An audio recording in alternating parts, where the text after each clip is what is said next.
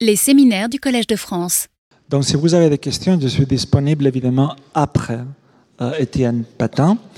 Dans le temps qu'on le prépare, je vous le présente. Il est chercheur au CNRS, il travaille à l'Institut Pasteur et euh, il est un grand spécialiste dans la génétique des populations de l'Afrique centrale, mais aussi du Pacifique. Et plus récemment aussi, il s'intéresse à la paléogénomique, surtout euh, dans le cadre de euh, mettre en lumière euh, les épidémies du passé. Et je vous ai parlé, je pense, lors du premier cours aussi, de comment le métissage peut être un accélérateur de l'adaptation de l'homme, des humains, à son environnement. Et c'est Étienne Patan qui était un des premiers pionniers dans l'étude de comment le métissage, que ce soit ancien avec d'autres humains aujourd'hui disparus, ou entre populations modernes, surtout c'est sur ça qu'il a travaillé, donc entre nous, hein, c'est un accélérateur de, euh, de notre adaptation à l'environnement. Donc avec ça, merci beaucoup Étienne d'avoir accepté de donner ce dernier séminaire. Chères mesdames et chers messieurs, bonjour. Donc, euh, c'est un grand honneur pour moi euh, d'être ici aujourd'hui et j'en profite d'ailleurs pour remercier le professeur Quintana Murci de m'avoir invité à parler. Merci Louis. Et je vais vous parler aujourd'hui de l'héritage génétique des épidémies du passé. Alors, contrairement aux conférenciers invités précédents, je ne vais pas vous parler d'animaux tout à fait agréables que sont les chevaux, très nobles, ou des mignons petits chats dont vous avez aussi entendu parler. Je vais vous parler de compagnons bien moins agréables de l'homme qui sont donc les pathogènes. Donc ces virus, bactéries, ces champignons qui euh, ont euh, tourmenté euh, notre espèce depuis probablement l'aube des temps. Effectivement, comme vous avez pu déjà l'entendre parler avec Louis de multiples fois, L'homme, Homo sapiens, a peuplé euh, la Terre au cours d'une formidable épopée qui part donc d'Afrique pour rejoindre ensuite l'Eurasie et les Amériques et également l'Océanie dont on a entendu parler ce matin. Cependant, cette grande épopée a également entraîné une exposition à des pathogènes, une grande diversité de pathogènes auxquels, a priori, l'homme n'était pas exposé quand il était en Afrique. Des exemples qui restent spéculatifs, et on va en reparler aujourd'hui, ce sont par exemple l'exposition à des espèces de parasites de plasmodium responsables du paludisme en Afrique, l'exposition à des tréponèmes responsables de différentes maladies comme la syphilis ou euh, le pian dans les Amériques, et peut-être, on va en reparler aussi aujourd'hui, de euh, bactéries comme Yersinia en Eurasie. Également, vous avez entendu parler avec Louis de ce phénomène essentiel dans l'histoire de l'homme qui est la néolithisation. Donc cette, euh, transition vers le néolithique, comme vous le savez déjà tous, est une énorme transition culturelle et également démographique. On sait avec l'apport de la paléogénomique que cette, transition était aussi une transition démographique majeure, en particulier euh, en, en, Europe. Et cette euh, néolithisation, on le sait, est aussi, grâce à l'archéologie, une transition de mode de vie importante qui va nous amener à potentiellement être également exposés à de nouvelles infections. Alors pourquoi Quelles sont les hypothèses qui nous laissent penser que cette néolithisation est accompagnée par une exposition à de nouveaux pathogènes?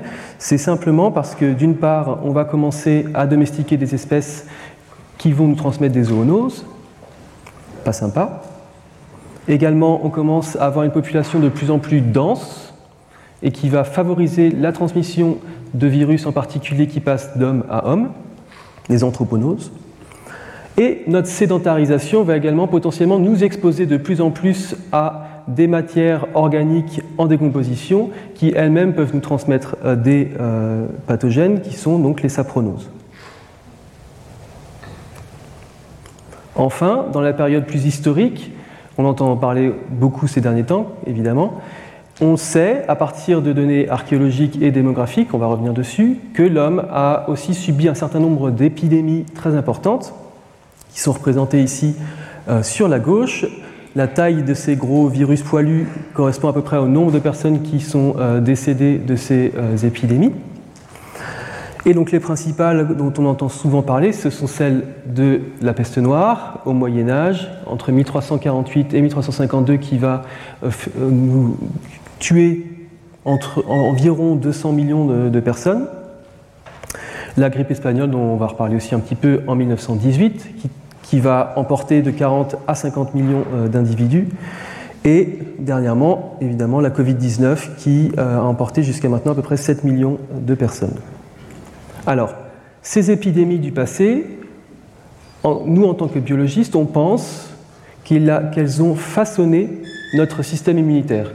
Système immunitaire, ce sont tous ces mécanismes dans notre corps qui, grâce à des cellules et des molécules, vont nous permettre de nous défendre contre ces euh, pathogènes. Et l'idée derrière euh, ce que je suis en train de vous dire, c'est que ces épidémies du passé ont façonné notre système immunitaire pour nous rendre plus résistants à ces pathogènes et potentiellement euh, ce phénomène nous a rendu aujourd'hui plus susceptibles également à des maladies auto-immunes. On va revenir sur cette idée. Alors, ces trois grandes idées que je viens de vous exposer, tout d'abord le fait que l'homme, en colonisant et en peuplant toute la Terre, va rencontrer de nouveaux pathogènes et potentiellement voyager avec des pathogènes. Hein.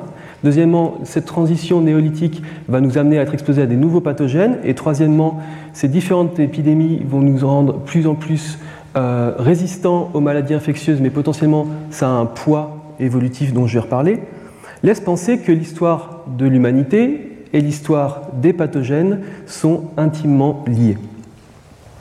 Mais en réalité, quand on y réfléchit, quelles sont les réelles preuves de ce que je viens de vous raconter? Est-ce qu'elles existent réellement? Et c'est tout le but de cette présentation aujourd'hui. On va essayer, à l'aune des découvertes scientifiques plus ou moins récentes, d'évaluer si ces trois idées sont vraies ou pas. Alors, nous mettons ensemble notre chapeau de, détective scientifique et on va commencer par s'intéresser aux données les plus évidentes. Ce sont les données démographiques et historiques.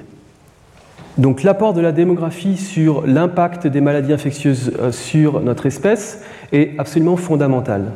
On va regarder en détail ce graphique pendant quelques instants qui représente le nombre de morts par euh, année par 1000 habitants en Angleterre depuis 1901, représenté sur l'axe des X, jusqu'à nos jours.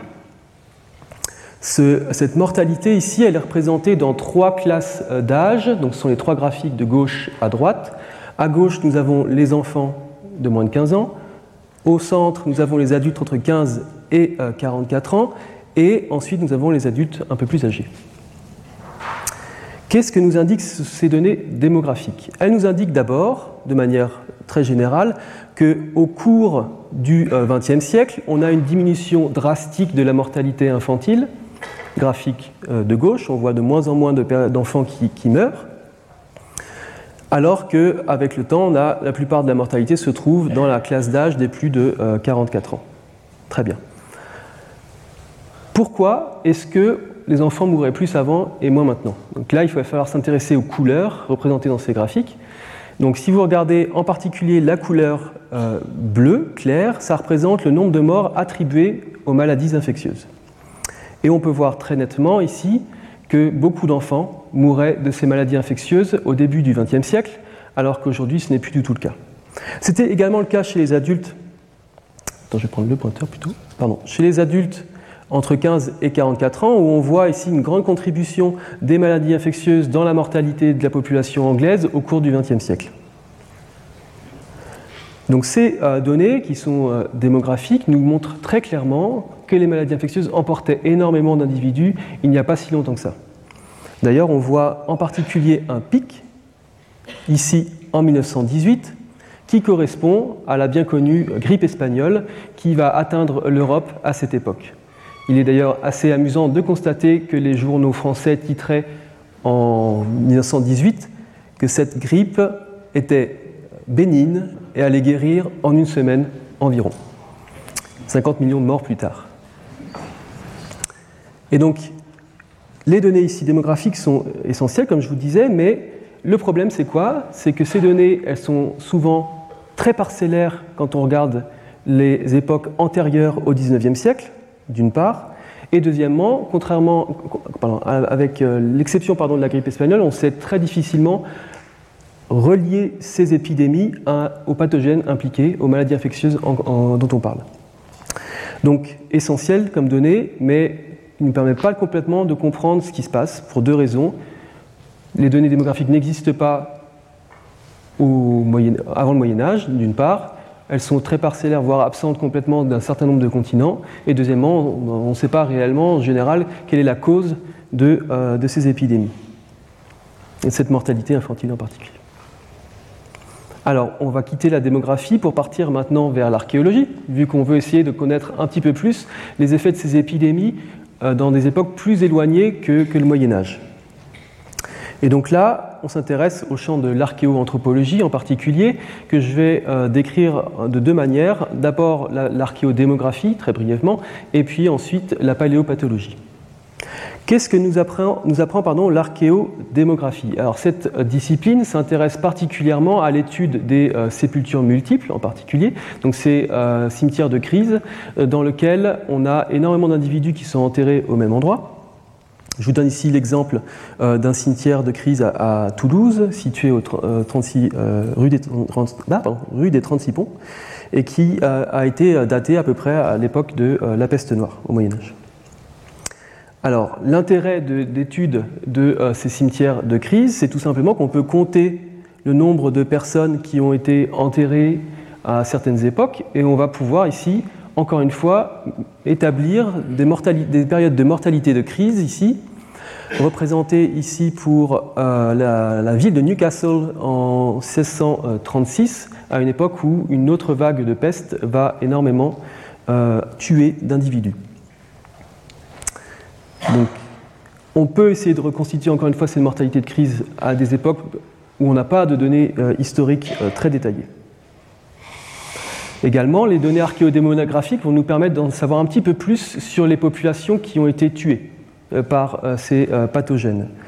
Là, je vous montre le travail de, Sharon DeWitt, qui a, énormément étudié la peste noire et euh, dont l'objectif est en fait d'essayer de comprendre quels sont euh, les facteurs qui font que la population euh, du Moyen Âge médiéval va être particulièrement sensible, fragile à cette épidémie de peste.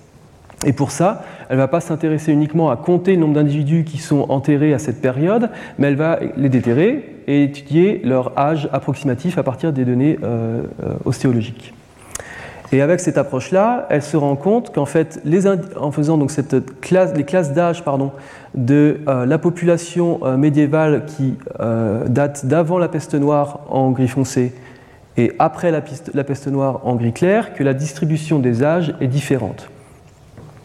Alors qu'est-ce qu'elle en déduit? Elle en déduit que avant la peste noire, il y avait une importante mortalité infantile et chez les jeunes adultes, alors qu'après la peste noire, on a une mortalité plus importante chez euh, les plus âgés. Qu'est-ce que ça veut dire pour elle? Ça veut dire qu'en réalité, cette population avant la peste noire était déjà assez fragilisée, vu qu'on avait une mortalité infantile, à cause potentiellement de famine, d'autres infections, qui les a rendus particulièrement euh, susceptibles euh, à la peste, pouvant potentiellement expliquer une partie de cette mortalité absolument exceptionnelle au cours du XIVe siècle. L'archéologie peut également nous permettre de mieux comprendre quels sont les pathogènes, quelles sont les maladies infectieuses qui ont atteint euh, les populations humaines, mais dans des cas assez exceptionnels. Je vous donne deux exemples en particulier. Ici, il s'agit d'un crâne qui a été trouvé donc en Inde, au Rajasthan, et qui date d'à peu près 4000 euh, ans. Et euh, on peut voir en fait sur ce crâne des marques, des signes ostéologiques de la lèpre, qui est connu pour, par exemple, euh, des malformations de la cavité euh, nasale. Donc ce crâne laisserait penser que les populations indiennes étaient déjà exposées à la lèpre il y a à peu près 4000 ans. Un autre exemple assez extrême d'un crâne euh, de, jeune enfant qui a été retrouvé au Brésil et qui daterait de plus de 9000 ans, où on voit ici des signes ostéologiques de la syphilis qui, à un stade vraiment avancé, malforme les dents. Et donc ces données, encore une fois, sont intéressantes parce qu'elles nous permettent aussi d'essayer de retracer un petit peu euh, les interactions entre l'homme et euh, les pathogènes dans des temps assez reculés. Cependant, encore une fois, il y a des limites à ces analyses. D'une part, il est souvent difficile d'établir les causes de, ces crises de mortalité exceptionnelles. La peste noire est un exemple parce qu'en réalité, on ne savait pas quelle était la cause de cette mortalité jusqu'à assez récemment. On avait des suspicions. Deuxièmement, la plupart des infections n'ont pas de manifestation osseuse, donc on ne peut pas savoir en réalité s'il y a eu des épidémies qui ont, eu lieu par le passé et euh, qui restent invisibles au niveau stéologique. Et troisièmement, la plupart des manifestations osseuses, quand il y en a, elles sont assez peu spécifiques. C'est-à-dire qu'en réalité, on peut confondre la lèpre avec la syphilis et on peut très bien confondre un signe d'anémie avec euh, une infection. C'est là qu'intervient la paléogénomique. Donc tous ces faisceaux euh, d'indices nous permettent de vraiment bien comprendre, euh, de reconstituer des moments clés dans l'histoire de l'humanité où on a été exposé à des pathogènes. Cependant, ce n'est que récemment qu'on a pu mieux comprendre vraiment quels pathogènes ont été responsables de ces euh, périodes de crise. Alors comment ça a été déterminé? Principalement par une approche dont vous avez déjà entendu parler, mais je vous explique brièvement la démarche de manière simple. On prend un squelette humain, on en prend les dents principalement, parce que c'est là où on va trouver le plus d'ADN euh, non humain et bactérien ou viral emprisonné à l'intérieur de, la cavité euh, des dents, dans la pulpe. On va forer ces dents, récupérer cette poudre d'os dans laquelle on a en réalité des petits bouts d'ADN très fragmentés.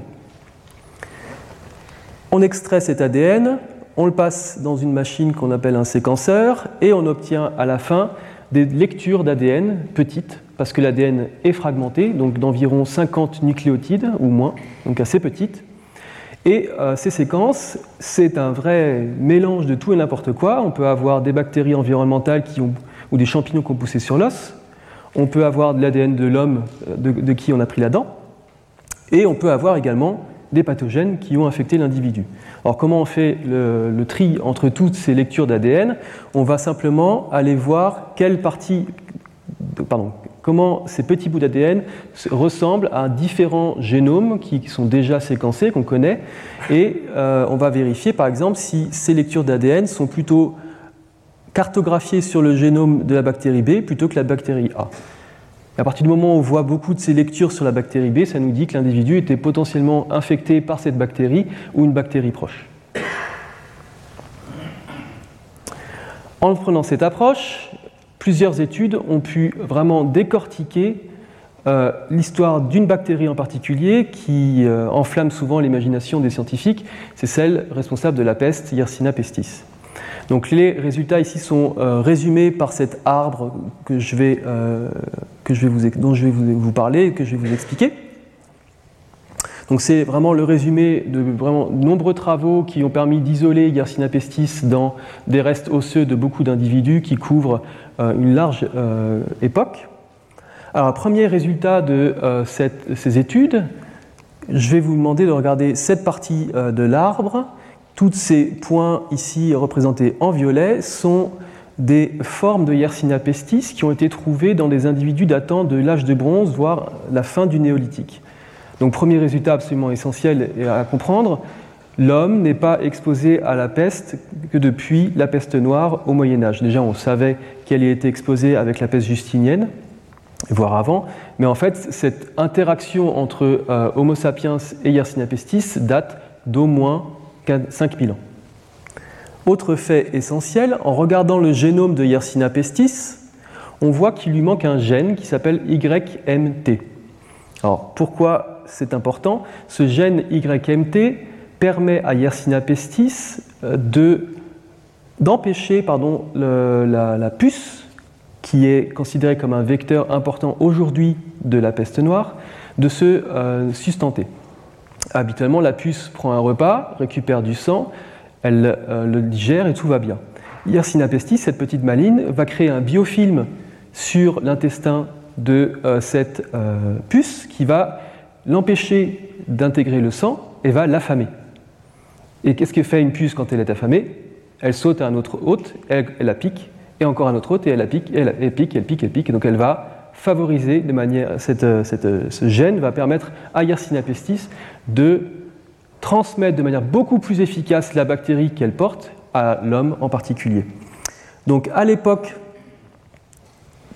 de euh, l'âge de bronze, les bactéries Yersinia pestis n'ont pas ce gène. Donc on laisse, ça laisse penser qu'à cette époque, la puce avait un rôle moins important dans la transmission euh, de la bactérie. Premier fait important.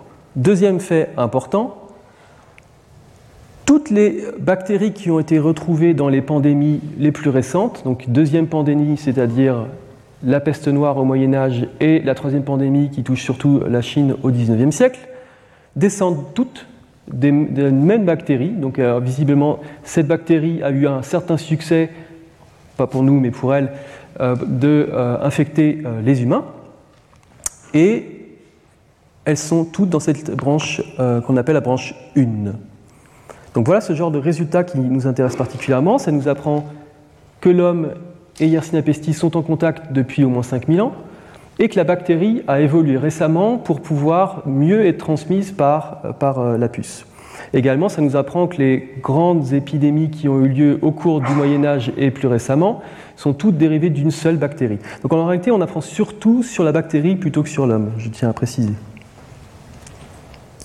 Encore plus récemment, l'année dernière, une étude a pu euh, trouver euh, des restes de Yersinia pestis dans un site tout à fait exceptionnel qui se trouve au Kyrgyzstan. Ce site, ici, à Karadjigash et à Burana, présente des signes assez troublants d'une crise de mortalité qui, qui, a eu lieu dix ans plus tôt de la peste noire. Intéressant. Donc là, ici, vous avez représenté le nombre de pierres tombales dans ces sites en partant de 1248 jusqu'à 1343, désolé c'est à l'envers, et vous avez donc en couleur représenté les hommes et les femmes.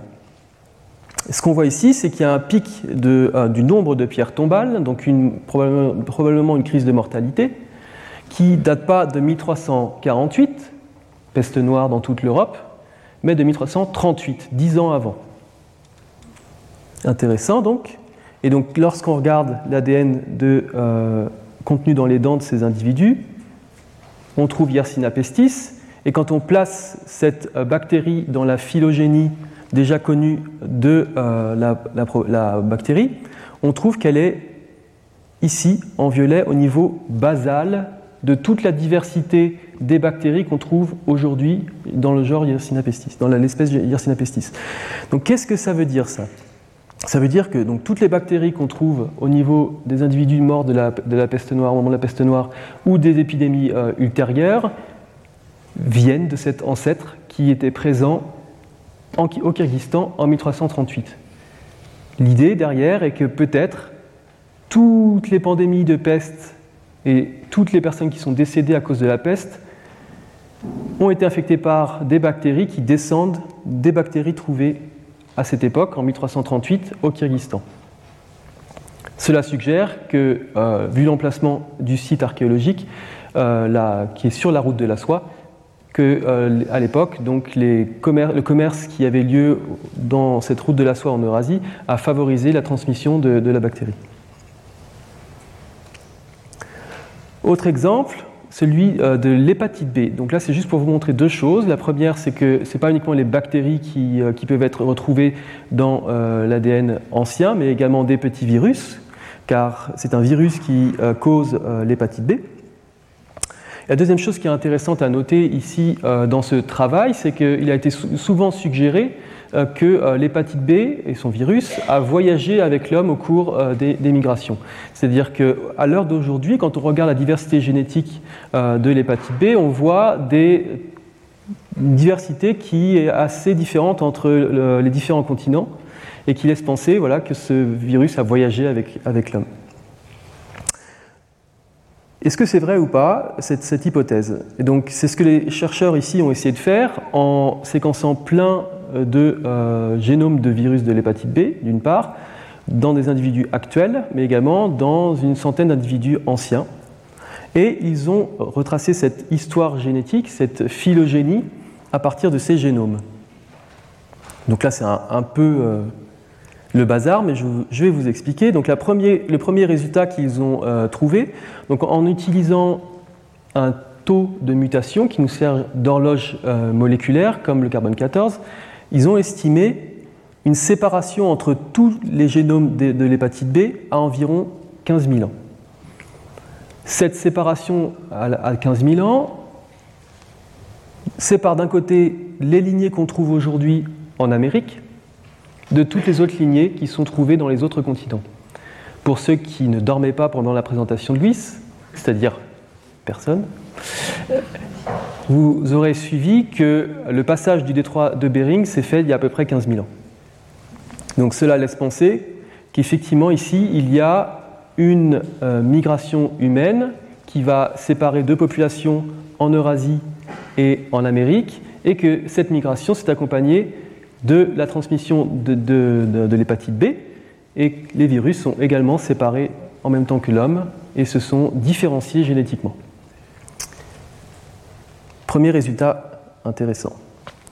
Deuxième euh, résultat intéressant ici, c'est qu'on va voir en réalité une diversité au niveau de l'ADN ancien qui était complètement insoupçonné, car on a des lignées ici en, vert qui n'ont aucun équivalent chez l'homme aujourd'hui.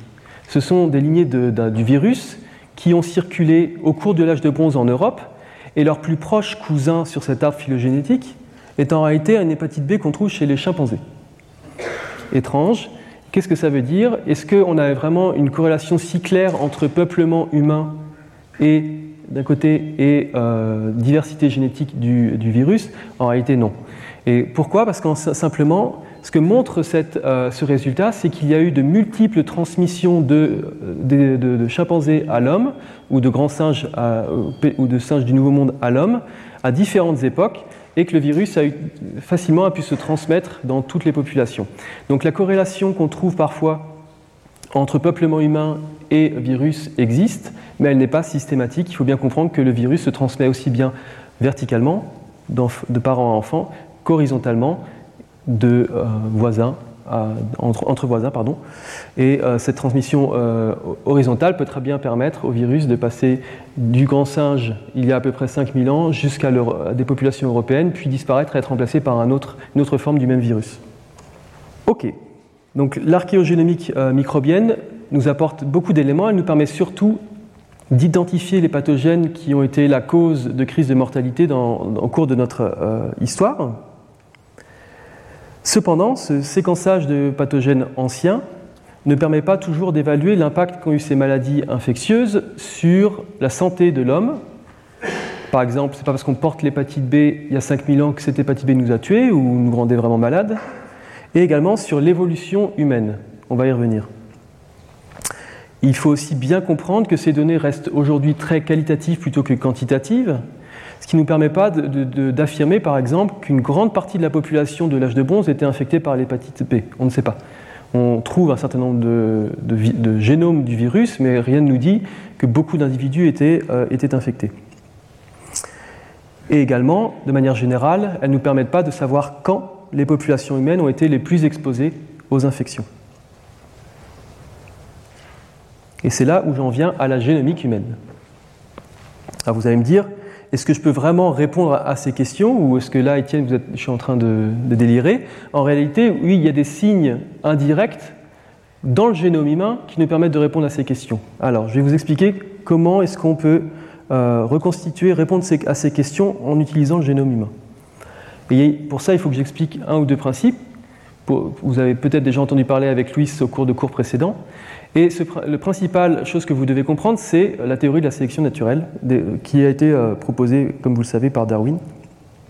Cette théorie de la sélection naturelle, elle, euh, repose sur trois faits euh, fondamentaux, trois prérequis. Le premier prérequis, c'est qu'il faut qu'on ait une population dans laquelle il y ait une diversité, une diversité biologique qui soit aussi bien génétique que phénotypique, qu'on ait des différences euh, biologiques entre les individus, de 1. De deuxième, deuxième point essentiel pour que cette théorie de la sélection naturelle fonctionne, c'est que euh, cette diversité euh, génétique ou biologique soit transmise d'une génération à l'autre, qu'elle soit héritable. Et donc maintenant, si on imagine qu'on a une mutation ici représentée par ce point jaune que cette gentille personne a transmise à la génération suivante et ensuite aux générations encore suivantes et qu'on introduit ici un virus. Si ce virus n'a aucun, pardon, si cette mutation n'a aucun effet sur le fait de mourir ou pas du virus, elle va se transmettre, peut-être disparaître, elle va rester à peu près dans un nombre d'individus qui est équivalent à ce qu'on observait à la génération précédente. Par contre, si cette mutation ici nous protège contre l'infection par le virus, c'est-à-dire qu'il y a un phénomène de mort ou de reproduction différentielle en fonction de notre génotype, de nos mutations, on peut observer ce phénomène qui est que la mutation euh, jaune va se répandre dans la population. Le mécanisme est simple, la femme qui a cette mutation jaune meurt moins du virus, elle va avoir plus d'enfants, ces enfants ont la mutation qui vont moins mourir également du virus, et ainsi de suite. Et au cours des générations, on a cette euh, mutation qui va finir par atteindre ce qu'on appelle la fixation, 100% de fréquence dans la population. Alors pourquoi je vous parle de ça? Bah, Tout simplement parce que s'il existe effectivement dans le génome humain des mutations jaunes qui nous protègent contre les virus et les bactéries, et si on peut retracer quand est-ce que ces mutations sont apparues et à quelle vitesse elles se sont répandues, on va savoir depuis quand l'homme est exposé à tel ou tel pathogène, parce qu'on date la mutation. Et deuxièmement, on peut savoir à quel point cette euh, maladie infectieuse a impacté la population, puisqu'on sait la force de la sélection qui a eu lieu sur, euh, sur cette mutation.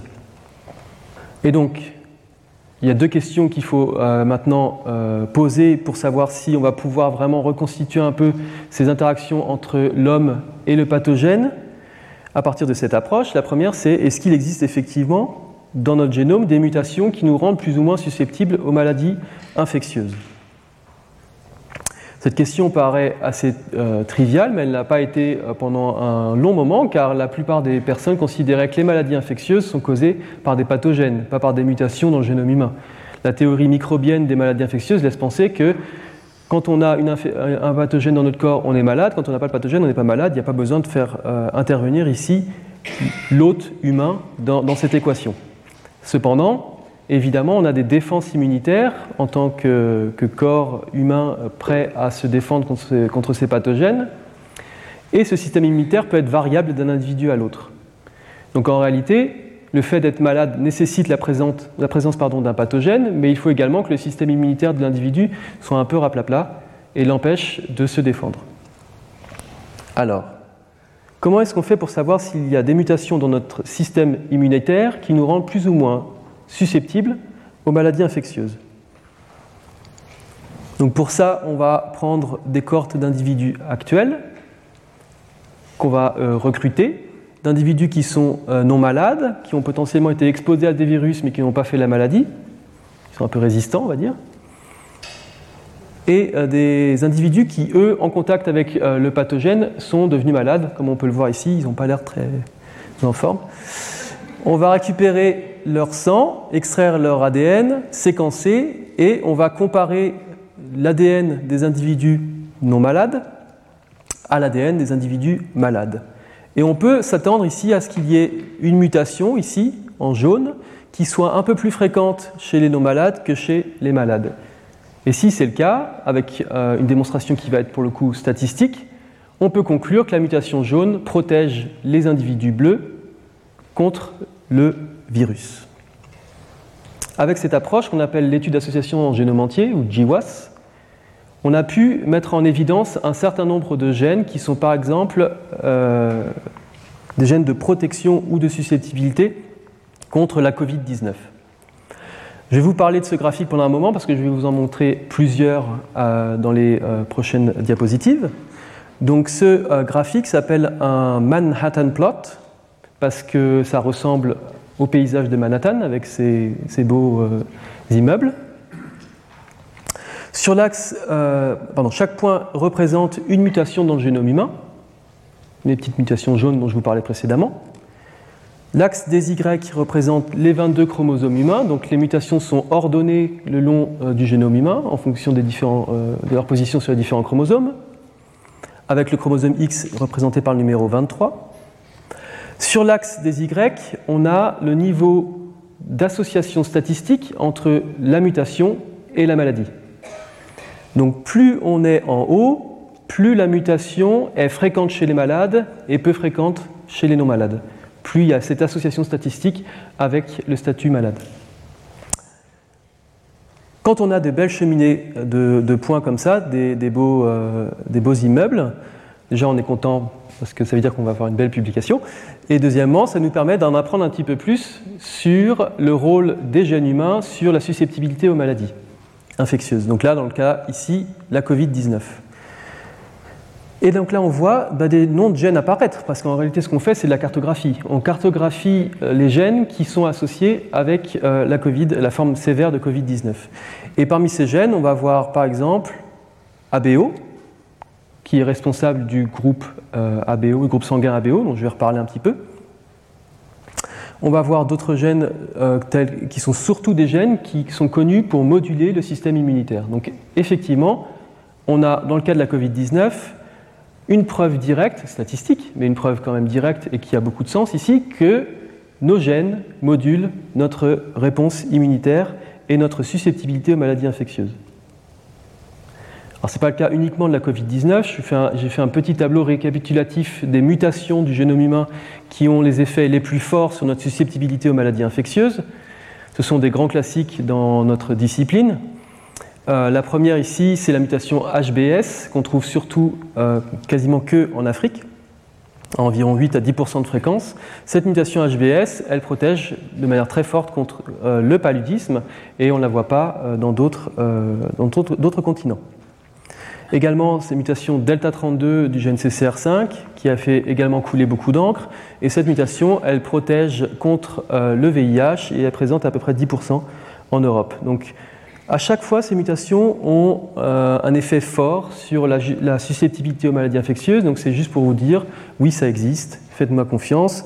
On peut dire oui à cette question. Est-ce que notre diversité génétique module notre susceptibilité aux infections? Maintenant, deuxième question, la suite de notre raisonnement est de dire, certes, on a des mutations qui nous protègent contre les maladies infectieuses, mais est-ce que ces mutations ont été sous sélection naturelle? Est-ce que notre espèce a évolué pour résister aux maladies infectieuses Et donc là, on va utiliser les mêmes données pour essayer de retrouver les signatures de la sélection naturelle dans le génome. Comment est-ce qu'on fait ça Alors, je vais vous expliquer avec ces petits euh, graphiques on va voir le comportement d'une mutation qui est avantageuse, une mutation qui euh, va nous protéger contre une maladie euh, grave, par exemple, et d'une mutation que je vais appeler neutre, qui, elle, n'a pas d'effet euh, phénotypique, pas d'effet sur notre organisme, pas d'effet biologique, elle se comporte aléatoirement, visiblement. Sur l'axe des Y, vous avez le temps, mesuré en génération, donc c'est à peu près 30 ans. Et sur l'axe euh, des X, pardon, et sur l'axe des Y, pardon, vous avez la fréquence de ces mutations euh, qui va évoluer dans le temps. Si la mutation est avantageuse, son comportement est le suivant. Son comportement est connu sur la base de modèles euh, mathématiques et on sait que la mutation, en très peu de temps, ici, va augmenter très rapidement en fréquence. C'est ce que je vous montrais avec cette mutation jaune avec mes petits bonhommes en pixel art. C'est la base de la théorie euh, darwinienne de l'évolution. Les mutations avantageuses augmentent très vite en fréquence et se fixent. Mais on peut très bien imaginer que ce n'est pas le seul moyen que euh, notre espèce ou les animaux, les, les plantes, ainsi de suite, évoluent. On peut aussi imaginer que ces mutations se comporte de manière aléatoire, comme je vous disais, de manière neutre. Et donc ça, c'est la théorie qui est proposée non pas par Darwin, mais par un mathématicien japonais au cours des, euh, années 50-60, qui s'appelle Moto Kimura, et qui va montrer en réalité qu'on peut très bien imaginer que les mutations évoluent différemment que celles prévues par Darwin, et que dans ce cas-là, elles vont fluctuer de manière aléatoire, de manière stochastique, au cours du temps dans les générations, et on peut amener ce phénomène d'évolution, on va dire, neutraliste peut très bien amener à la fixation de la mutation verte dans la population, de la même manière que sous sélection euh, positive, sélection naturelle. Cependant, ce phénomène est beaucoup plus long. Et c'est là qu'on va essayer de faire la différence dans le génome humain entre mutation avantageuse et mutation neutre. Comment Eh bien, on en revient ici à l'ADN ancien. Si on arrive à estimer la fréquence de la mutation il y a à peu près 50 générations à partir de données paléogénomiques et qu'on compare cette fréquence allélique avec celle qu'on voit aujourd'hui actuellement dans la population, on peut savoir en réalité à quelle vitesse la mutation a augmenté en fréquence. Et si on compare ce phénomène pour cette mutation avantageuse avec cette mutation neutre, on voit que la différence de fréquence dans ce laps de temps est très importante. La mutation neutre n'augmente pas beaucoup en fréquence, elle peut même diminuer un petit peu, alors que la mutation avantageuse, elle, augmente très rapidement en fréquence. C'est ce qu'on a fait il n'y a pas longtemps sur euh, la base d'à peu près 1800 euh, génomes européens. On a comparé les fréquences alléliques au néolithique ou un petit peu avant, mais surtout au néolithique, à l'âge de bronze et la période actuelle. Et on a pu ici discerner les mutations qui augmentaient très rapidement en fréquence, des mutations qui sont restées à peu près à la même fréquence, voire ont diminué. C'est ce qui est représenté ici par ce Manhattan plot, qui ne représente dans ce cas-là non pas l'association avec une maladie infectieuse, comme pour la Covid-19, mais la vitesse, en gros, la vitesse à, laquelle les mutations augmentaient en fréquence dans la population. Qu'est-ce qu'on voit ici? Alors, je ne vais pas faire le détail, mais euh, on voit qu'il y a effectivement des cheminées de points, ce qui nous laisse penser, bah, oui, il y a eu de la sélection naturelle qui a eu lieu dans le génome humain européen depuis le néolithique. Des exemples qu'on s'attendait à retrouver, c'est la lactase, un gène qui nous permet de euh, digérer le lait à l'âge adulte, qui a été visiblement sous sélection depuis les derniers euh, milliers d'années. Mais représenté en gras ici, on voit un certain nombre de gènes qui sont liés au système immunitaire et à notre défense contre les pathogènes. Donc ces résultats nous laissent penser que effectivement l'homme, en tout cas la population européenne ici, a évolué pour résister à des pathogènes au cours du néolithique et de l'âge de bronze. Je vais donner deux exemples en particulier. Le système ABO, donc euh, le gène ABO ici montre une mutation qui a augmenté, ça c'est la trajectoire de la fréquence allélique dans le temps, néolithique, âge de bronze, Moyen Âge est présent. On voit que cette mutation a augmenté principalement à partir de l'âge de bronze dans la population euh, européenne. Alors je vous rappelle brièvement, ABO c'est quoi? Donc le système ABO, c'est un système euh, sanguin qui se répartit en quatre grands groupes, le groupe A, le groupe B, le groupe AB et le groupe O. Donc dans cette pièce ici, il y a à peu près 45% des individus qui sont euh, du groupe A, 43% du groupe O et le reste groupe B ou AB. Ce groupe sanguin, ça correspond en réalité à l'expression à la surface des globules rouges, des érythrocytes, d'un, euh, de, de glycoprotéines, enfin de protéines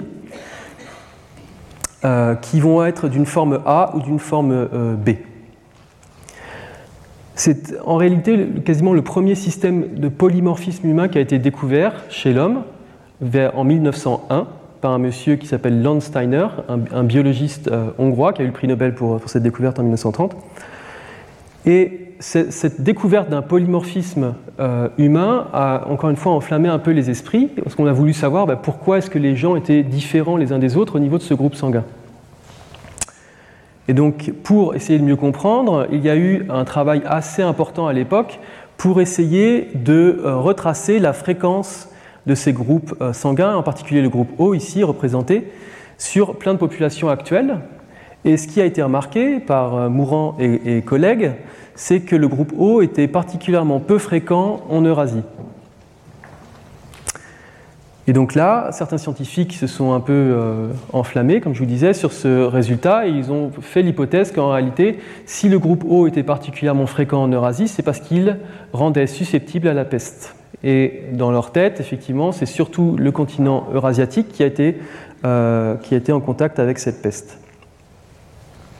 Donc ça, c'est un débat assez sulfureux qui a eu lieu dans la revue Nature il y a bien longtemps. Pour euh, nous, euh, généticiens, c'est l'archéologie de, notre discipline.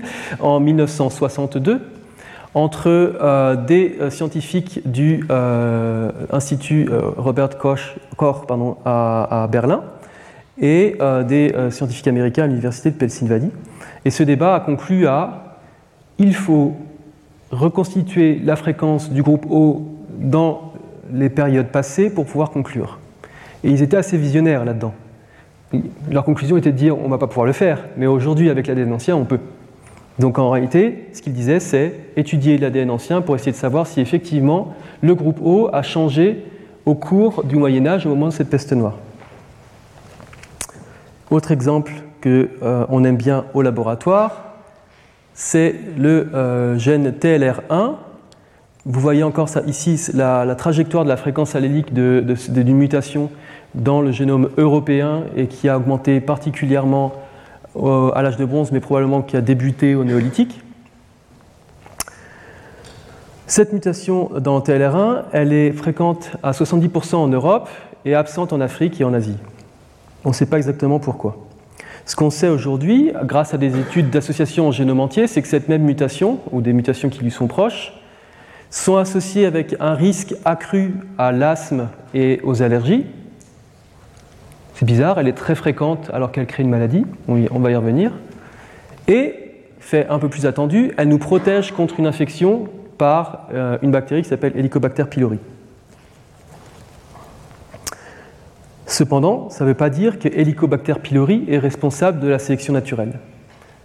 On voit que la mutation a augmenté de manière importante au cours du néolithique et de l'âge de bronze en Europe. Est-ce que c'est Helicobacter pylori qui est responsable ou pas? Par contre, ce qu'on peut faire, et ce qu'on a fait au labo également euh, il n'y a pas si longtemps, dont l'auteur principal est ici, Maxime, c'est d'étudier quel est euh, l'effet de cette mutation dans un système ex vivo, c'est-à-dire des cellules qui sont sorties des individus, parce qu'on ne va pas injecter des bactéries à des volontaires, ça, c'est pas très gentil.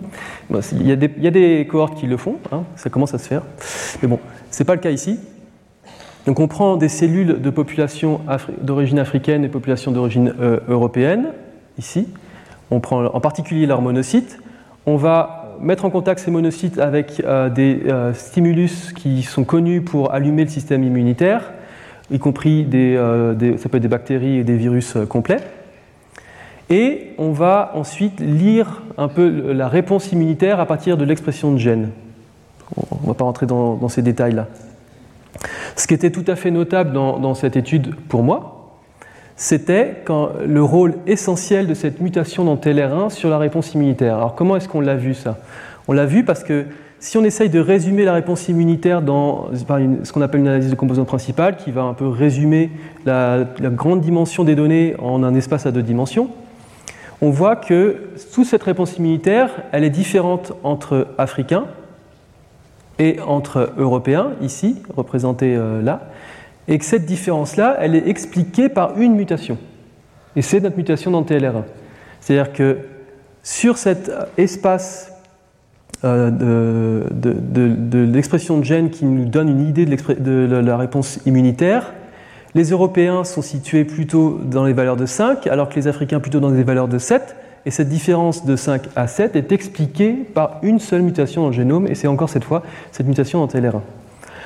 En regardant de plus près quels gènes sont affectés par cette mutation dans TLR1, on trouve surtout des gènes dont l'expression diminue, et sont des gènes qui sont pro-inflammatoires. Donc ça veut dire quoi? Ça veut dire qu'il y a encore une fois sélection sur une mutation en Europe sur TLR1 qui va réduire notre réponse inflammatoire. Super, mais ça ne nous dit pas encore une fois quelle est la, bactérie, le pathogène, le virus, la probablement une bactérie, euh, responsable de cette sélection naturelle. On sait qu'il y a eu sélection à partir du néolithique, mais qui est responsable? Est-ce que c'est la peste? Est-ce que c'est l'Helicobacter pylori? Je ne sais pas. Au passage, on a appris quelque chose d'assez intéressant avec cette même euh, étude dont je vous ai parlé, sur ces 1800 génomes euh, européens anciens. Comme je vous l'ai expliqué, à partir du moment où on regarde les mutations qui augmentaient en fréquence dans la population, assez rapidement, on peut aussi dater à partir de quand la mutation a été euh, avantageuse dans la population. Et ça, c'est assez essentiel parce que ça nous permet de savoir à partir de quand les populations européennes ont été le plus exposées aux maladies infectieuses. Donc en prenant ces gènes qui sont euh, associés avec le système immunitaire et en prenant les mutations qui sont sous sélection dans ces gènes en Europe, on va, voir la date à laquelle les mutations ont été sélectionnées et on voit quoi? On voit que la majorité des mutations dans ces gènes immunitaires qui sont sélectionnés en Europe le sont depuis l'âge de bronze et pas avant. Ça colle pas forcément bien bien avec ce que je vous ai expliqué euh, au début de notre présentation, qui était cette idée que c'est la transition vers l'agriculture qui nous a rendus plus exposés à tout un tas de nouveaux pathogènes, dont les zoonoses, les sapronoses et les anthroponoses. Là, ça laisse penser qu'il s'est passé quelque chose peut-être à l'âge de bronze, on ne sait pas quoi exactement, qui euh, a rendu les populations euh, européennes particulièrement exposées à des nouvelles pressions sélectives causées par des infections et qui a changé euh, les gènes de l'immunité dans ces populations. Et donc, est-ce que notre espèce évolue pour résister aux maladies infectieuses? Eh bien oui, j'espère que je vous en ai convaincu. Mais le génome humain et la génomique humaine actuelle ne permet pas de déterminer quel pathogène est responsable de la sélection qui s'applique sur, les mutations euh, avantageuses. Comme je vous ai expliqué, on, sait qu'il y a la sélection sur ABO, on sait qu'il y a de la sélection sur TLR1, mais quel est vraiment le pathogène, l'épidémie, la maladie infectieuse responsable de cette sélection? On ne sait pas. Également, les données génomiques modernes ne permettent pas euh, de savoir quelle épidémie du passé ont exercé les pressions sélectives les plus importantes sur euh, l'humanité. Et on en arrive au final à l'archéogénomique humaine. Alors la question qu'on souhaite se poser avec cette fois des génomes anciens humains, c'est de savoir quelles épidémies du passé ont changé nos gènes. Alors pour ça, on a besoin d'une machine à voyager dans le temps. Donc euh, on peut proposer donc une DeLorean avec du plutonium, mais ça n'a pas été financé par l'Agence nationale de la recherche française, malheureusement. Donc on est obligé d'utiliser une autre approche, et cette approche elle est simple, on va simplement comparer le génome de personnes qui sont mortes à l'époque d'une épidémie avec leurs voisins qui ont été exposés et ne sont pas décédés. Tout bête. Plus concrètement, on va devoir ici se concentrer sur des sites archéologiques où on sait que les individus sont morts euh, probablement euh, d'une épidémie, comme par exemple ici la peste noire au Moyen Âge, donc des, cimetières de crise, pardon qu'on va contraster ici avec euh, des individus qui sont décédés quelques générations après ou quelques générations avant, probablement de causes plus naturelles, avec ici euh, des cimetières qui sont euh, des tombes, des sépultures individuelles et pas, de crise on ne voit pas ici de, crise de mortalité importante. À partir de ces deux types de sites archéologiques, on récupère de la poudre d'os, de, des dents ou de l'os pétreux, on en extrait de l'ADN, on séquence, et le but ici, c'est de voir s'il y a des mutations qui sont plus fréquentes chez les victimes d'une épidémie comparées à la population qui y a survécu ou qui n'y a pas été exposée. Le premier exemple d'étude de ce type a été conduite au Danemark, sur des échantillons du Danemark, pardon, à partir d'individus qui euh, venaient d'une léproserie euh, à Saint-Jorgen au cours du, Moyen Âge. Dans cette étude, qui a été euh, publiée en 2018, les euh, chercheurs ont séquencé l'ADN donc de victimes de la lèpre, dont on voyait très clairement les malformations osseuses, et les ont comparés à une population contrôle du Moyen Âge, qui, eux, étaient enterrés dans un cimetière classique et qui seraient morts de mort naturelle. Ils ont regardé non pas le génome entier parce qu'ils n'avaient pas les moyens de le faire, mais ils ont regardé une mutation en particulier qui est une mutation dans euh, le locus qu'on appelle HLA. Et cette mutation, on sait qu'aujourd'hui, dans les populations de lépreux, elle rend susceptible à la lèpre. Donc ils ont regardé les populations euh, lépreuses en rouge, les populations contrôle en bleu, et ils voient que effectivement la mutation du gène HLA est plus fréquente chez les lépreux, beaucoup plus fréquente chez les lépreux, que dans les populations contrôle. Et ils voient qu'il y a une association statistique. Donc à partir de ces résultats, ça permet de dire quoi? Ça permet de dire que à l'époque déjà, cette mutation qui protégeait contre la lèpre protégeait également les individus au Moyen Âge, et que si on voit la sélection sur cette mutation aujourd'hui, c'est peut-être parce qu'elle a rendu plus ou moins susceptibles à la lèpre les individus. Plus récemment, une étude qui a été publiée dans Nature euh, fin d'année dernière par euh, des collègues, dont Luis Barrero qui était euh, en thèse chez Luis, a étudié en plus particulièrement la peste noire. Donc, dans cette étude, ils ont combiné euh, les euh, génomes euh, d'ADN, d'individus anciens qui provenaient de Londres et du Danemark, avec pas mal d'individus qui datent de la période qui précède la peste noire, d'individus qui datent d'après la peste noire, et également d'individus qui datent précisément au moment de la peste noire et qui ont été trouvés dans ces fosses communes. Et donc, ils ont séquencé non pas le génome complet, mais euh, les gènes de l'immunité pour, faire, euh, pour avoir plus de données sur des gènes qui sont plus euh, probables d'avoir un effet sur la susceptibilité de peste noire.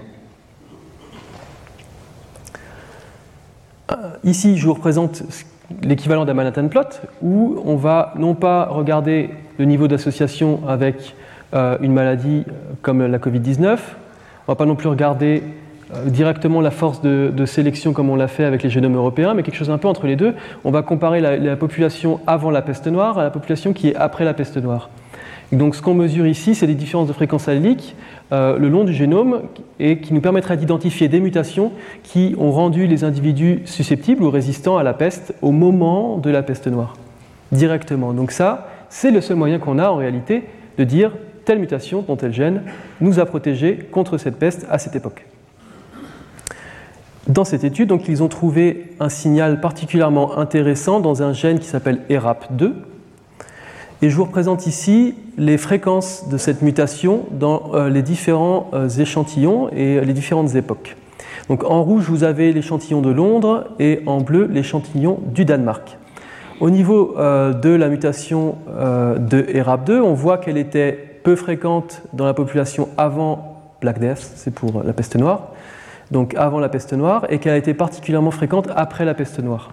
Donc là, encore une fois, ça laisse penser que cette mutation, elle protège contre la peste, et on voit vraiment la sélection naturelle opérer directement avec ces ADN anciens sur la population.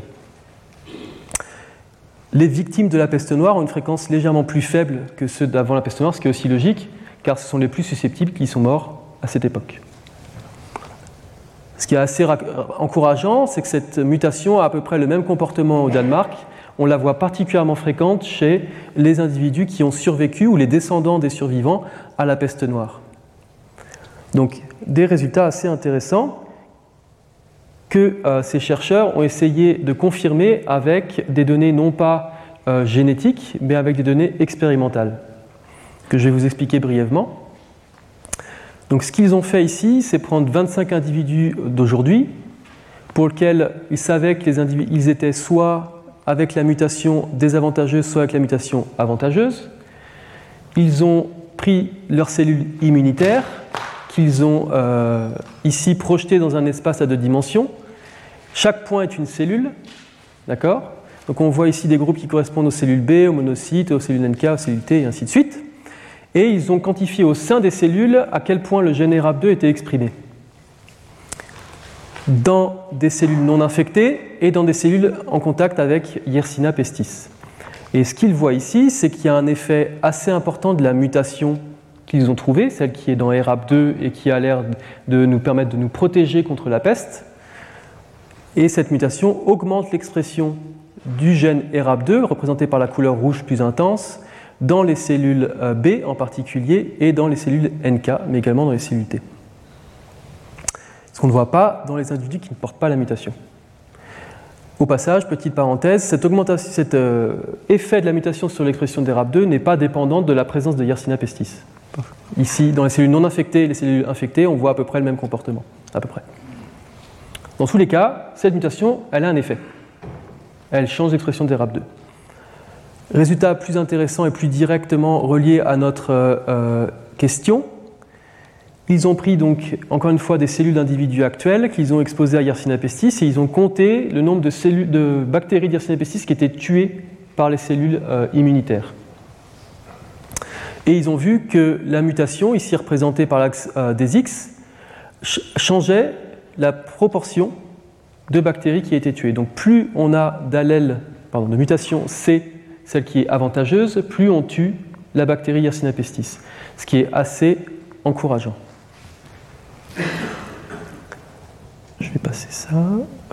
Alors, si je vais quand même l'expliquer, euh, fait, assez important, cette mutation, en réalité, elle est reliée à une autre mutation qui co-ségrège dans les populations, qui tronque la protéine, tout simplement. Hein. Donc ERAP2, en réalité, n'est pas complète quand vous avez la mutation de susceptibilité. Le gène est complet, lui, quand on a cette mutation de protection. Alors, il y a une excitation assez importante maintenant sur ce sujet. Donc, je vais vous parler de trois autres papiers qui sont sortis dans l'espace de même pas un mois sur, sur, sur ce, point-là. Donc, euh, le rapport entre génome humain et peste noire.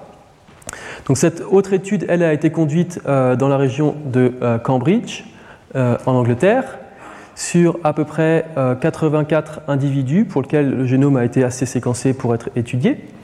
La première chose qu'on fait, c'est scientifique, ce qui au passage n'a pas été fait dans l'étude précédente, j'en reparlerai un petit peu, c'est de vérifier si la population pré-peste noire et post-peste noire était à peu près de même origine. Il y avait une continuité entre ces populations. Et ça c'est important, parce que si vous avez par exemple des individus à Cambridge qui sont là à Cambridge depuis bien longtemps, et après la peste noire, un peuplement par des individus extérieurs, ça peut être euh, des personnes qui viennent d'autres régions d'Angleterre comme des, régions plus lointaines. C'est quelque chose d'ailleurs que les historiens ont suggéré parce qu'avec un dépeuplement important des villes, on peut s'imaginer des migrations extérieures qui, viennent repeupler. Eh bien, il va y avoir des différences génétiques entre la population pré-peste et la population post-peste qui ne sont pas liées à la peste, mais à ces migrations. Donc c'est un effet confondant.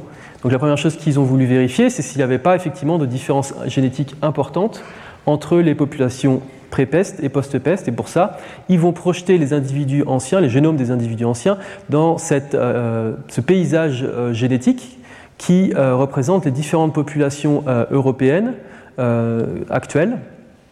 Et ils voient qu'en réalité, donc, les populations pré-peste et post-peste à Cambridge ne sont pas différentes. Elles colocalisent dans cet espace génétique. Rassurant. Deuxième fait, ils ont Regardez en particulier la mutation ERAP2 pour voir si elle avait le même comportement que euh, dans le papier euh, dont je vous ai parlé précédemment. Et euh, effectivement, à Cambridge, elle augmente légèrement en fréquence à un point qui n'est pas totalement significatif, mais assez encourageant. Petite parenthèse, les auteurs ont fait une erreur à ce niveau-là dans le papier que j'ai détecté hier en faisant la présentation et que j'ai communiqué à l'auteur ils, concluent que ça allait dans le sens inverse, alors que c'est pas vrai. Deuxième étude, troisième étude pardon, sur le même euh, sujet, cette fois d'individus qui euh, ont été euh, déterrés à Trondheim en, Suède, où là la taille d'échantillon est moins importante. On a 11 individus avant la peste et 13 individus après la peste.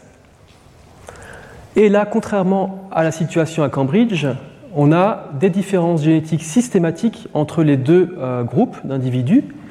En réalité, on voit que la plupart des individus post-peste correspondent à, ceux à des individus qu'on voit aujourd'hui en Suède. Par contre, les individus pré-peste, les triangles euh, euh, noirs, pardon, donc les individus qui ont été datés à avant 1349, eux ressemblent plus à des individus gaéliques, ce qui laisse penser en réalité qu'il y avait pas mal de migrations avant la peste à Trondheim en, Suède, d'individus qui viennent de différents pays, hein, et qu'après cette peste, les individus ont arrêté de bouger.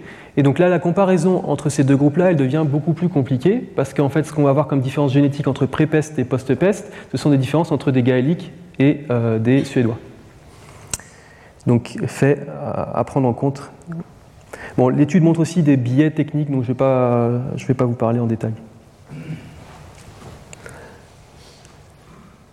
quatrième étude, où là, c'est une réanalyse des données publiées dans Nature, un peu, euh, un peu compliquée, qui montre qu'en réalité, il y a une erreur de calcul qui a été faite dans euh, cette étude dans Nature et qui euh, montre que le graphique que je vous présentais précédemment n'est pas totalement vrai, puisque après correction de cette erreur de calcul, le signal qu'on voyait à IRAP2 est beaucoup moins fort que précédemment.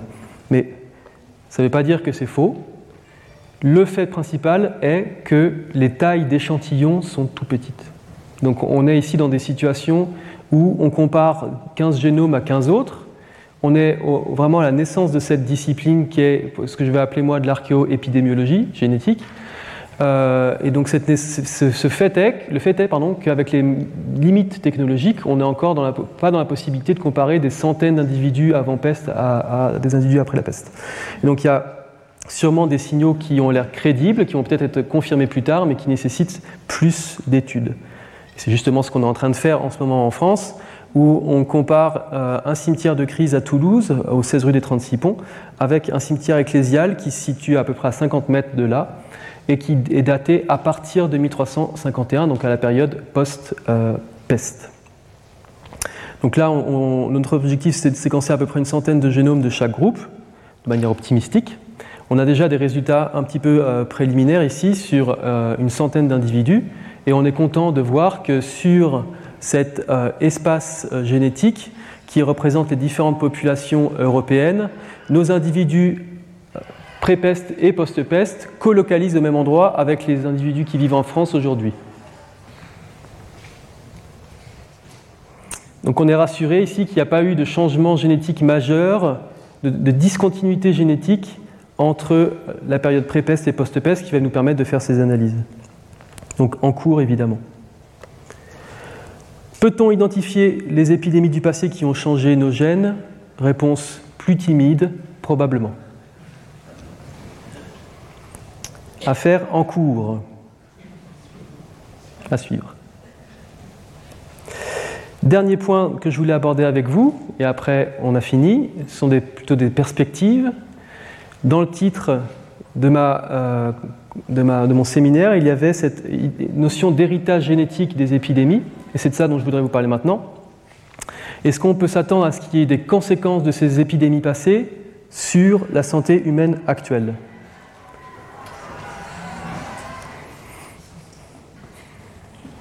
L'idée est la suivante. Donc ça, c'est une hypothèse qui a été formulée depuis longtemps en médecine évolutive. Et l'idée est la suivante. Donc, toute mutation qui je vais essayer de continuer sans être perturbé. Donc, euh, donc, toute mutation qui va diminuer notre risque des maladies infectieuses, donc cette petite flèche orange, on est, on est plus résistant aux maladies infectieuses, va potentiellement faire que notre système immunitaire surréagit. Donc il va augmenter ici notre risque des maladies inflammatoires et auto-immunes. Je vous explique brièvement. L'idée est simple, L'hypothèse est que si on a beaucoup de maladies auto-immunes et inflammatoires, des situations où en fait notre système immunitaire surréagit, c'est parce que en réalité nos ancêtres ont été sélectionnés pour être super forts contre les maladies infectieuses qui aujourd'hui euh, ne circulent plus. Donc on a cette espèce de phénomène ici de euh, évolutif, on va dire, donc euh, evolutionary mismatch en anglais, qui fait qu'on était adapté à une situation où on avait plein de bactéries, plein de virus qui n'arrêtaient pas de nous tuer, et donc on avait des mutations qui rendaient notre système immunitaire très fort, et qu'aujourd'hui, en absence de ces épidémies, les mêmes mutations vont nous rendre susceptibles à euh, des maladies auto-immunes et inflammatoires. Et en réalité, l'idée est qu'il y a cette espèce d'équilibre entre euh, les deux phénomènes, et peut-être qu'aujourd'hui, avec moins d'infections et plus de maladies auto-immunes, enfin plus de, poids sur les maladies auto-immunes et les maladies inflammatoires, la balance va partir de l'autre côté. Donc on a cet équilibre qui se fait en fonction de notre environnement, en fonction de notre, euh, exposition aux pathogènes d'un côté et euh, les effets néfastes euh, des maladies auto-immunes et inflammatoires. Alors est-ce que cette, idée est vraie ou pas? On n'a pas complètement la réponse, mais on a des éléments de réponse. Donc ça c'est une étude qu'on a faite aussi au laboratoire, que je vais vous expliquer. Donc ici, on a représenté ce qu'on appelle le risque polygénique de faire des maladies infectieuses ou le risque polygénique de faire des maladies auto-immunes. Alors ce risque polygénique, c'est tout simplement la somme de tous les effets de chaque mutation sur notre probabilité d'avoir une maladie euh, infectieuse. Donc, représenté ici sur l'axe des euh, Y, on a le risque de faire des maladies infectieuses à partir de notre génome. On peut prédire à quel point vous allez être malade d'une infection à partir du génome. Et cette probabilité, on voit quoi? On voit qu'elle diminue avec le temps. Donc, c'est parti. C'est à partir de ces mêmes données. Je vois des têtes qui hochent, je, vous explique. Donc, c'est à partir des mêmes données euh, d'ADN ancien de 1800 génomes européens, répartis sur le néolithique, l'âge de bronze et le Moyen Âge et aujourd'hui. Et donc cette tendance ici, elle n'est pas ultra visible, je suis d'accord, mais je vous assure, elle est très significative et certes faible, mais très significative. Donc ça veut dire quoi? C'est qu'il y a effectivement une tendance à ce que la population européenne soit moins susceptible génétiquement aux maladies infectieuses. Croyez-moi. Pour les maladies auto-immunes, c'est plus, encore plus subtil, mais il y a une légère augmentation du risque aux maladies auto-immunes dans, dans le temps qui se voit pas beaucoup ici, mais qui se voit de manière beaucoup plus claire sur deux maladies en particulier, la maladie de Crohn et euh, les maladies chroniques de l'intestin, ou qu'on appelle Mickey. Et donc, qu'est-ce que nous disent ces résultats? Donc, Les analyses de, de ces données paléogénomiques, c'est qu'il y a une évolution conjointe des maladies infectieuses et des maladies auto-immunes dans des directions opposées. On a diminution du risque des maladies infectieuses, augmentation légère du risque des maladies auto-immune. Alors, on n'est pas les seuls à avoir montré ça. Il y a un papier qui est soumis à, BioArchive, qui ce sont des, papiers qui ne sont pas encore reviewés par des, par des pairs, donc à prendre avec des pincettes évidemment, sur une autre euh, maladie auto-immune qui est la sclérose en plaques, qui atteint surtout euh, le système euh, nerveux.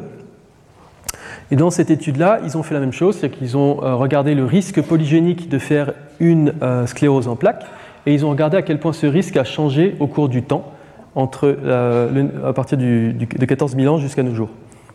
Alors ce graphique est un peu compliqué, je dois vous avouer, mais ce qu'il faut regarder ici, c'est la courbe la plus haute, et on voit qu'en fait la somme des risques conférés par toutes ces mutations euh, pour la sclérose en plaques a augmenté ici à partir de 5000 à 4000 ans, donc l'âge de bronze. Donc même idée ici, même confirmation que visiblement l'augmentation du risque des maladies auto-immunes et inflammatoires s'est pas faite que au XXe siècle comme on le voit sur les données démographiques, mais probablement au cours euh, de, l'âge de bronze. L'hypothèse selon eux, c'est que ce sont également les maladies infectieuses, les pathogènes qui sont responsables de cette augmentation. Pourquoi? Parce que ces mutations ici qui augmentent le risque de la sclérose en plaques sont aussi des mutations qui protègent contre des infections. Et en réalité, on a un certain nombre d'exemples de ça qu'on connaît déjà. Une mutation dans FUT2, un gène euh, qui est impliqué aussi bien dans les maladies euh, chroniques de, l'intestin, qui augmente le risque de maladies chroniques et qui diminue le risque d'infection par le neurovirus. TLR1, j'en ai parlé un petit peu, on a une mutation qui est euh, sous sélection positive en Europe, qui va augmenter le risque d'allergie et d'asthme d'un côté, et qui va diminuer le risque d'infection par Helicobacter pylori. OAS1 a le même euh, fonctionnement, une mutation qui va augmenter le risque de Mickey, de maladie intestinale, en même temps qu'elle diminue le risque de la Covid-19. Et enfin, le, locus HLA qui change le, risque de spondylarthrite euh, euh, ankylosante et de psoriasis et en même temps diminue le risque du sida. Donc ce sont des exemples un peu pris pas au hasard justement, euh, dans la littérature, mais qui laisse quand même penser à cette idée générale qu'effectivement, une des conséquences des épidémies passées sur la santé humaine, c'est un risque accru aux maladies auto-immunes. Et là-dessus, je vais m'arrêter en remerciant euh, nos euh, collaborateurs, le laboratoire de l'Institut Pasteur et les organismes financeurs. Merci de votre attention. Retrouvez tous les contenus du Collège de France sur www.colège-2-france.fr.